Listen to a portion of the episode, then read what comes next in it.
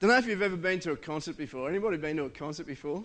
Some of you are thinking theatre, others of you are thinking rocking, just crazy nut. Like I'm looking at the front row here. I know they've been to concerts before and it is screaming craziness with arms flinging everywhere. Anyway, you've been to a concert, you pay an exorbitant amount of money to go and worship, lift your hands, sing loud, cry. Some people cry at concerts, don't they? They're so emotional about this person they're seeing. It's amazing. And, uh, and then you even dance like a lunatic in time with the sick rhythms of the music. You get there early, and while you wait, you stand shoulder to shoulder with a sweaty crowd just waiting. You might strike up a conversation with the stranger next to you, exchanging stories about the first time you listened to their music. Man, it was awesome. And how you have every album. The crowd around you start chanting for the band to play. You smell the sweaty armpit of the fan beside you and rub, rub up against their sweaty shirt, thinking, Really? Paid 120 bucks for this? Then the lights grow dim, the crowd goes quiet, and far off in the distance you hear a sound the grunging of a guitar, getting louder and louder and louder. Then the lights go up, and on stage, and there they are, the moment you'd been waiting for. Oh, it's amazing. And you start yelling and cheering. Maybe that's not exactly your idea of the moment you've been waiting for. Maybe it's a theatre, maybe it's a movie that came out. Sure, you could think of the moment you'd been waiting for and anticipating. But then think complete opposite of what you're actually anticipating. God coming to the earth. You'd think there'd be a fanfare. You'd think the crowds would be going wild. Everyone knows about it and has posts all over Facebook and Twitter. But no, instead, no one knows about it. But all the Jews are expecting it. They're waiting with anticipation for the moment. The moment when their true king would actually come. Everything that God had shown them would actually come true. A military leader would come and lead them to victory over the oppressive Roman rule. Then comes baby crying. Then comes an un- unmarried virgin mother. Then comes under threat this little baby that's been born of being killed by the crazy dude called Herod. A manger in a stable in a cave of the side of the hill. A poor family with no home. Can you imagine? Major anticipation. And then comes Jesus this little baby. It's, if you look in the Bible, there's actually about 400 years of silence in the Bible between when the last book in the Old Testament, Micah, was written, and then the first book in the New Testament was written, Matthew. And, uh, and this 400 years of silence seems to be a, a bit of a mystery. Uh, but up until the point when Jesus was born, there'd been plenty of noise about the fact that God was going to send someone as a rescuer, someone as a rescuer to the whole world. Not just, uh, not just some good guy who'd come to the earth, but someone who would actually come and rescue people. Rescue people who were desperate in need of a Saviour. And we'll explain that a little bit in a moment. Namely, his son Jesus. Remember, there were two independent authors who wrote at two independent times with centuries between each other. So you, you look at the Bible and you think maybe just some old textbook. But when you see and when you know historically that the book of Micah was written 400 years before Jesus ever came to the earth. 400 years before. And uh, there's a quote in, uh, in Micah that says this But you, Bethlehem, Ephrathah, though you are small among the clans of Judah, out of you will come out for me one who will be ruler over Israel, whose origins are from old, of ancient times. And what that's talking about is Jesus coming. This guy writing Micah had no idea that Jesus would come. But he wrote being inspired by God. And then you actually see where was Jesus born? Jesus was born in Bethlehem. Incredible. 400 years before this guy was writing about it, 400 years later, Jesus actually comes at the right place at the right time. Amazing. Then you have this other prophecy in Isaiah and, uh, and he wrote about how Jesus' mother would be a virgin who conceived by a miracle and that Jesus would be God who became a man. Isaiah 7 says this Therefore, the Lord himself will give you a sign. The virgin will be with child and will give birth to a son and will call him Emmanuel. Now, you could think that this was just written by some guy after Jesus had come because he's talking about a virgin, Mary, actually giving birth by a miracle to this little baby called Jesus. But no, this was again an independent author before Jesus even existed on the earth. he wrote about the fact that Jesus' mother would be a virgin and that she would give, uh, give birth to a child, and she would actually call him Emmanuel. So I ask you this question today Who do you say Jesus is? If you were to talk to the person next to you and, uh, and you said, Well, I think Jesus is, what would you finish that statement with? I know Jesus is, I think Jesus, maybe you'd finish it with a prophet. He was just a prophet who came declaring all these things about God on the earth. Maybe you'd think, yeah, he's just a good guy. He was a really good guy. He did, he did amazing things, perfectly lived his life. Maybe you think he's, uh, he's a guru. He's this spiritual sort of guy. He's got insights into things that nobody else knows. He's, he's just this spiritual guru. Maybe you think he's an alien. He's come from another planet and uh, he's doing nutty things here on the earth. Maybe you think he's anything but actually God. Well, Jesus is nearly universally recognized as a great moral example, insightful teacher, defender of the poor and marginalized, humble servant to the needy, an unprecedented champion of overturning just, injustice with non violence. However, the truth that Jesus is God is highly debated. If you were to ask this question and uh, walk up to somebody who, uh, who is spiritual but not a Christian uh, and you said that Jesus is God, most likely, if they knew what they were talking about, you'd have a, quite a heated debate. And uh, you can look around. I, I, read last night in America that, uh, that they're having huge wars um, with, with secular people uh, about having a nativity scene sitting in a, uh, in a little town. And traditionally, they'd had that for 63 years, but because some people didn't like the fact that Jesus is God and that he says he's one God only, uh, that people don't like that and they want to get rid of him altogether. Um, thankfully, that actually went through and there's still a nativity scene in this little city. But when somebody says they are God, like Jesus said, it's going to cause debate. We live in a society where lots of people can be God. We could be God if we wanted to. Uh, Jesus says he's the only God. The truth that Jesus Christ is fully God divides Christianity from all other religions and spirituality. Christian science claims Jesus Christ is not God. Baha'i faith claims that Jesus was some special manifestation of God and a prophet who was less than and under their leader Muhammad and Baha'u'llah.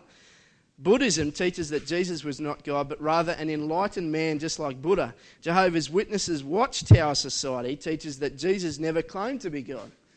So when Christians come and say, Jesus is God, we're setting ourselves different from every other religion that's ever been known. Uh, I'm going to outline what I hope will be three main reasons why Jesus is God and then focus on two scriptures in particular. So, the first reason uh, biblically from the Bible that Jesus is God is that God the Father said that Jesus was God. When Jesus was baptized, some of you may be familiar with the story of Jesus' baptism. And when John dipped him under the water, he came back out of the water and the Holy Spirit came down like a dove.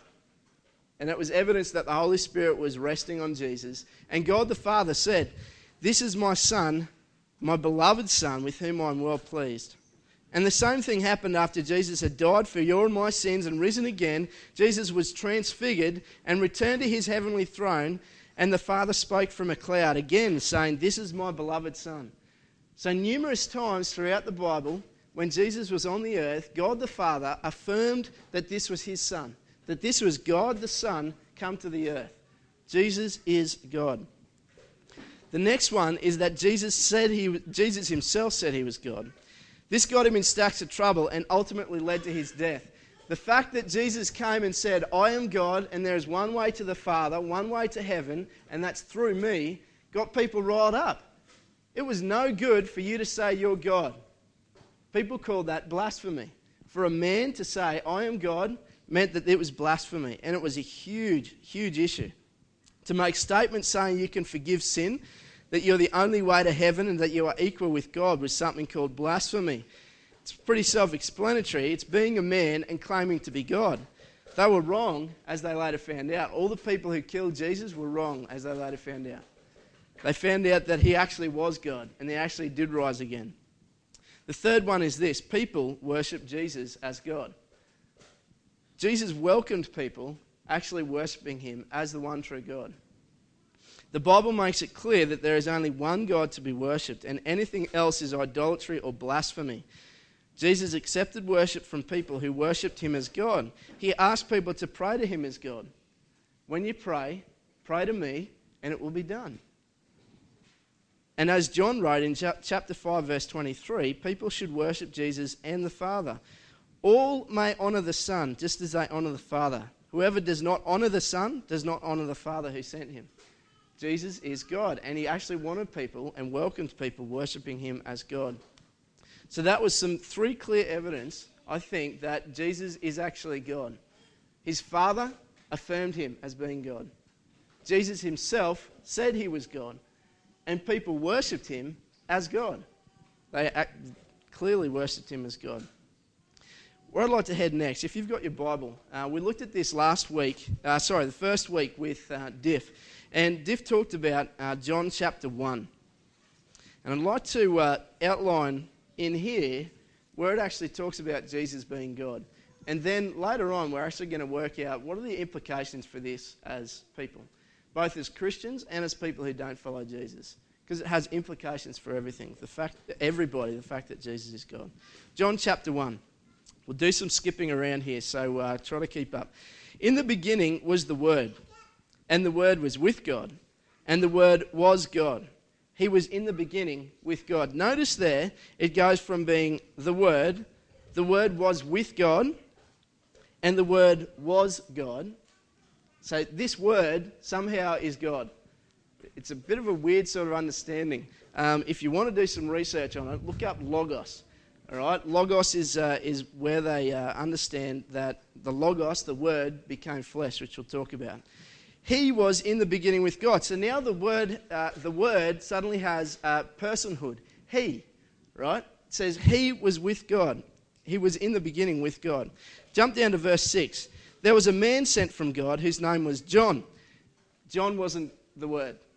John came to prepare the way so that Jesus could come. He came as a witness to bear witness about the light that all might believe through him. He was not the light. John was not the light. John was not the word. He came preparing. People were actually confused about this. People were actually asking John questions. Are you the one? They're, they're waiting in anticipation. Are you the one? Are you God? Are you the one who's going to come and rescue us? And John's like, no, no, no. No, I'm not the one. There's going to be one who comes after me. Man, he's the one you need to follow. He's the one you need to get on board with. The true light, which enlightens everyone, was coming into the world. Skip down then to verse 14. And here's where it makes clear that the Word, God, the guy who, the Word who was with God in the beginning, before anything was created, actually becomes flesh. Verse 14. And the Word became flesh and dwelt among us and we have seen his glory, glory as of the only Son from the Father. So you're understanding now that the Word becomes flesh, Jesus. And the Word is God. And the Word was with God in the beginning, and the Word became flesh, namely the Son, Jesus, full of grace and truth. John bore witness about him and cried out, This was he of whom I said, He who comes after me ranks before me, before he, uh, because he was before me. So here's the big truth. The big idea from John chapter 1 is that Jesus existed before he came to the earth. When Jesus was born on the earth, it wasn't the start of his life. Jesus always existed right back into eternity because he was part of God the Trinity. So, God the Father, God the Son, and God the Holy Spirit.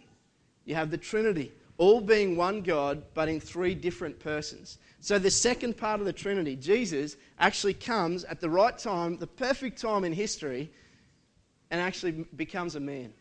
This is the incarnation. So, Jesus, as God, comes to be a man.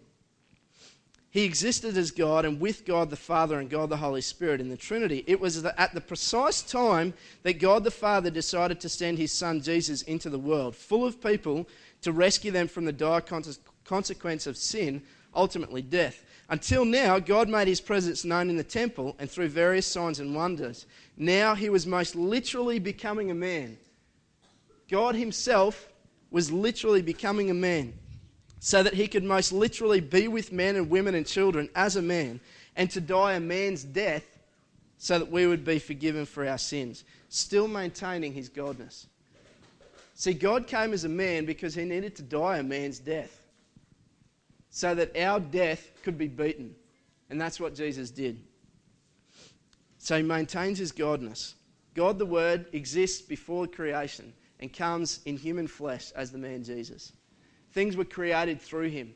You know, in Colossians, you look in the book of Colossians and you see that things were created through Jesus. And the Word is how things were created. What did God do? He spoke things into creation. So God the Word becomes a man, Jesus. Have a look now. Here's the second scripture. Have a look at Philippians 2. So if you've got your Bible again, open up to Philippians 2. And uh, we're going to read from verse 6. and we're going to learn a few things about Jesus as God. Everyone's got Philippians chapter 2. Here's what it says Philippians 2, verse 6 says this Who, though he was in the form of God, that's Jesus, did not account equality with the God a thing to be grasped, but made himself nothing, taking the form of a servant, being born in the likeness of men. And being found in human form, he humbled himself by becoming obedient to the point of death, even death on a cross. That's Easter, right? We're about to celebrate Christmas where Jesus is born, and then he goes right throughout his life and then dies a death. Therefore, God has highly exalted him and bestowed on him the name that is above every name so that at the name of Jesus every knee will bow in heaven and on earth and under the earth, and every tongue confess that Jesus Christ is Lord, to the glory of God the Father. What does this show us? What does this show us about Jesus as God? Well, Jesus came as God to show us who God is. See, before this, in history, uh, Jesus, uh, sorry, God had made himself known with his presence in buildings, usually. So, people in the Old Testament had, had made temples. Solomon made the most amazing temple that had ever been built so that it could house God and so that people could go and meet with God. But until this point, uh, people could only go through a priest to actually come and meet with God. So they would go to the priest, they would confess their sin, and the priest would go and make sacrifices for their sin before God to actually uh, be in relationship with God. Excuse me. So Jesus came as God to show us who God is. Humility. He left his place of glory to come and live in the squalor of the earth. Not in palaces or ritzy hotels, but in the dirt streets, hard beds, in community with people who believed in him, and even those who didn't. Jesus came as God and existed in the basicness of humanity. So when we think of God, I wonder when you think about who Jesus is, do you think of it? Do you think of him as this high roller rich guy who came to he came to Earth and only hung out with the amazing people? We have a fascination. I, I feel like in our culture we have a fascination with people of higher uh, status, don't we? We have magazines about people with higher status. We have uh, TV shows about people with high status, and there's somehow this reality uh, where reality TV shows come in so that somehow the humanity of people somehow becomes attractive again. Well, Jesus comes in as God, high, holy, exalted God, leaves his throne and comes and, comes and makes his place on the earth, walking around with average, normal people. And they're the people he hung out with. He radically loved the worst and most sinful to the point of death, even for his own enemies. Jesus paid the ultimate price. Jesus died for people who hated him. Isn't that nuts? Think about kings and rulers today. Are they the ones who are going to say, Yep, I'm putting up my hand? The people who hate me most. Think of a politician. Those people who hate me most, I'm going to lay down my life for them. No way. This sets Jesus apart. He's not just a man, He's God who comes as a man and lays, lays down his life for people who hate him. He hung out with people who hated him. He hung out with people who loved him and were intrigued by him. This is Jesus, humble. The second thing is this Jesus came as God to show us who God is that we may know him. As I mentioned before, Jews were the only people who could know God. People of Israel, God's special people, all the way throughout history, leading up to Jesus coming, were the only people who could be in relationship with God. There are a few extra examples where there were people from outside the Jews who came in and became part of the Israelites. But, uh, but for the main part, Israel, God's people, were the only people who could know God. And so here you have Jesus bursting onto the scene and opening up the way for any person to come and worship, for any person to come and have true life. Uh, his death means that all people everywhere now had direct access to God, which no one else in all of history had ever had. You had to be from a select race called the Jews, and even then you had to go through a priest. Jesus opens up the way so that all people, like you want to talk about equality and inclusion, Christianity is the most inclusive religion. It welcomes all people anywhere to come and say, God, I'm to, I ask you to be God, and I'm going to change to the way you want me to change. Any person can come to God. Doesn't matter what your race is, doesn't matter what your tongue is, what language you speak, doesn't matter what tribe you come from, nation, doesn't matter your political position or gender. You can come to God who gives everything for nothing. Isn't that what Christmas is all about? You have shepherds who come to God. They, they have nothing, they don't even have a gift to give God. And they come to Him, they worship Him. That's what Christmas is all about. People from all sorts of backgrounds come to worship Jesus. Here's the third thing. Don't, before I go on, don't you think that's amazing? Consider. God didn't come and say, I'm going to give the, the people who earn more than 100 grand a year they're going to be my people because I can really use them and their money. God didn't come and say, I'm going to use the real famous actors and actresses because they're really attractive people. They've got, man, they're, they're perfect in their complexion. I'm going to really use them because they're going to. God came and said, Welcome. Jesus opens up the doorway, says, Come on in. You come and worship me then you'll feel life. Then you'll know what true life is all about. Here's the final thing Jesus came as God so that all people everywhere would bow their knee, confess with their mouth, and have their own will bent to worship and magnify Him. Jesus didn't just come as a good man. I mean, we could follow a good man, we could do that. But Jesus didn't just come as a good man, He came as God so that people would worship Him and Him alone. Which means we actually have to be humble as well. We have to lay down our own will that's bent on our own pride and our own self protection, and we actually have to come and worship Jesus. And the funny thing is that we don't think that's where life comes from. The truth is, that's where life comes from. Humble laying down of my own will, say, God, let your will be done. That's why Jesus came as God, that at his name, Every knee will bow. And whether you do it now or whether you do it when Jesus comes back, you're going to do it. Every person sitting here is going to bow their knee and worship Jesus. Whether it's from a heart that goes, I love you, Jesus, or a heart that goes, dang it, I wish I'd done it when I could. You're going to bow the knee. So I'm going to uh, take a little bent here. If I were to appeal to every person's carnal nature for just a moment, that every person longs for, every person sitting here longs for happiness. The Australian culture is, um, is a, it's characterised, isn't it, by the relaxed, easygoing, we're just a happy people. We're kick back, just have a good time. That's what we're about. We actually all long for happiness. But not just happiness, eternal happiness. That's what the big longing is. And you also want to know the truth about God's existence. So let me ask you this question. If he's just a man and everything he did was a fake and you believe and it all turns out to be a sham, you have nothing to lose and nothing to gain.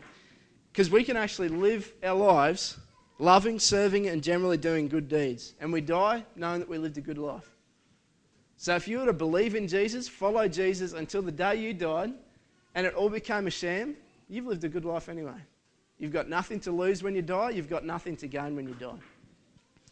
But if He is God, if He truly is God, the one that we go and have a whole carol service singing songs about Jesus, if He truly is God and not just some nice little baby that we worship at Christmas, if He truly is God, this is significant. If Jesus did exist and the Bible is true, he did actually get born into a feeding trough in the side of a mountain, only to grow up as God in flesh, being tempted yet without sin, to die and rise again, conquering Satan, sin, and death, and you believe this, and it turns out to be true, you have everything to gain.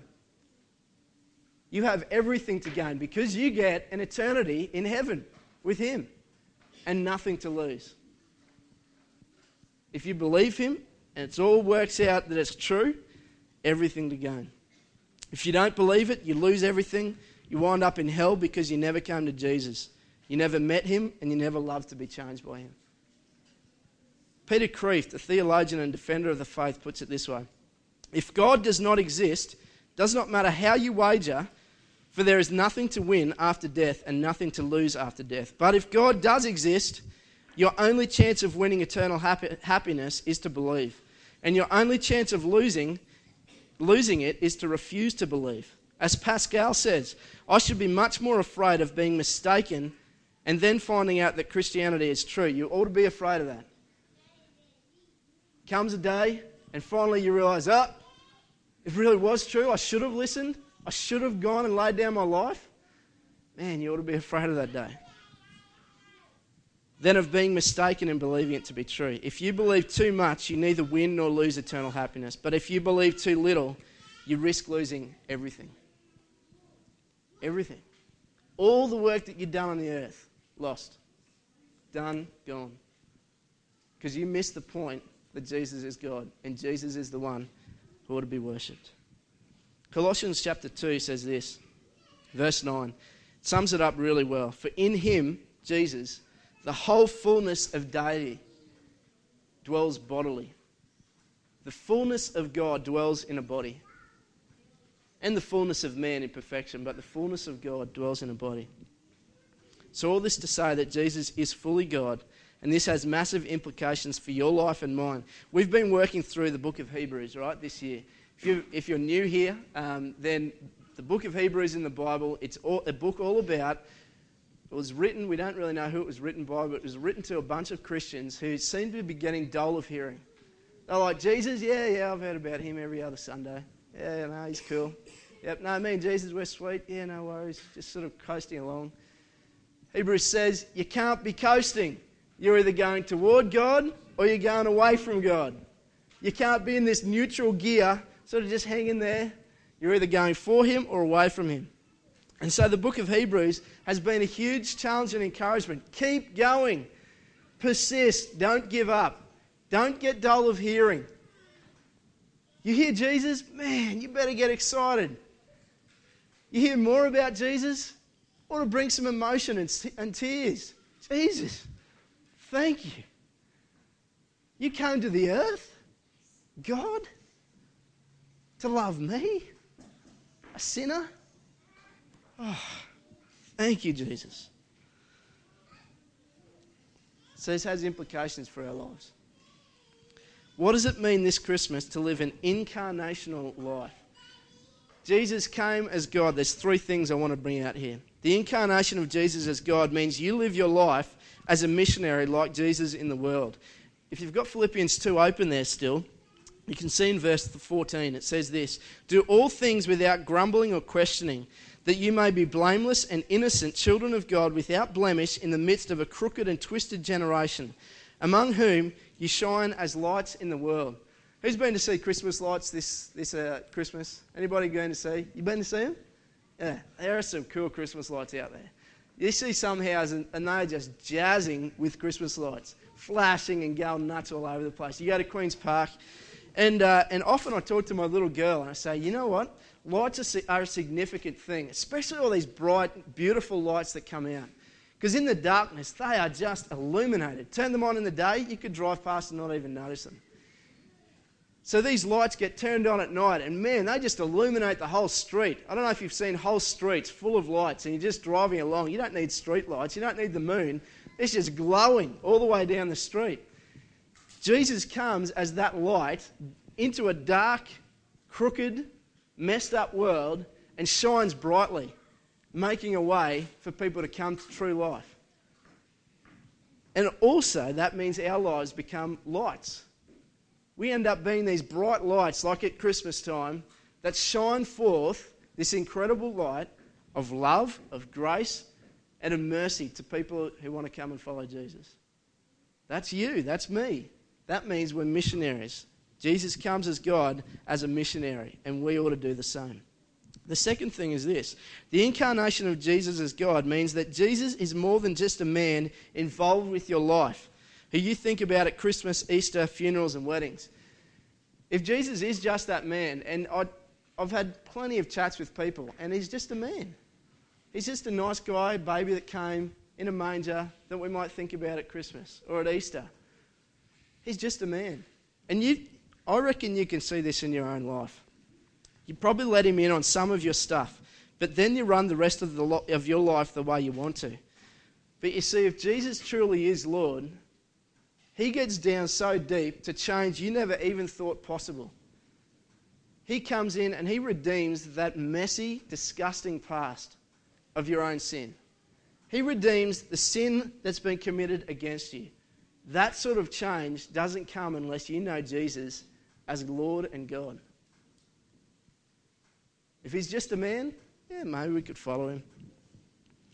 Maybe you could let him in on a few areas of your own life. But no, he is Lord. He is God. And that means our whole lives are laid down.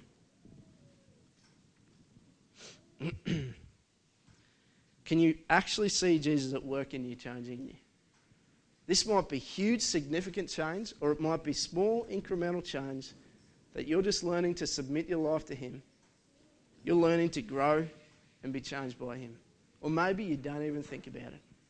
Probably means He's just a man, He's just a good guy in your life. He's a moral, nice guy. Or is He actually Lord? The incarnation of Jesus means that Jesus' followers are on mission and devoted to the church.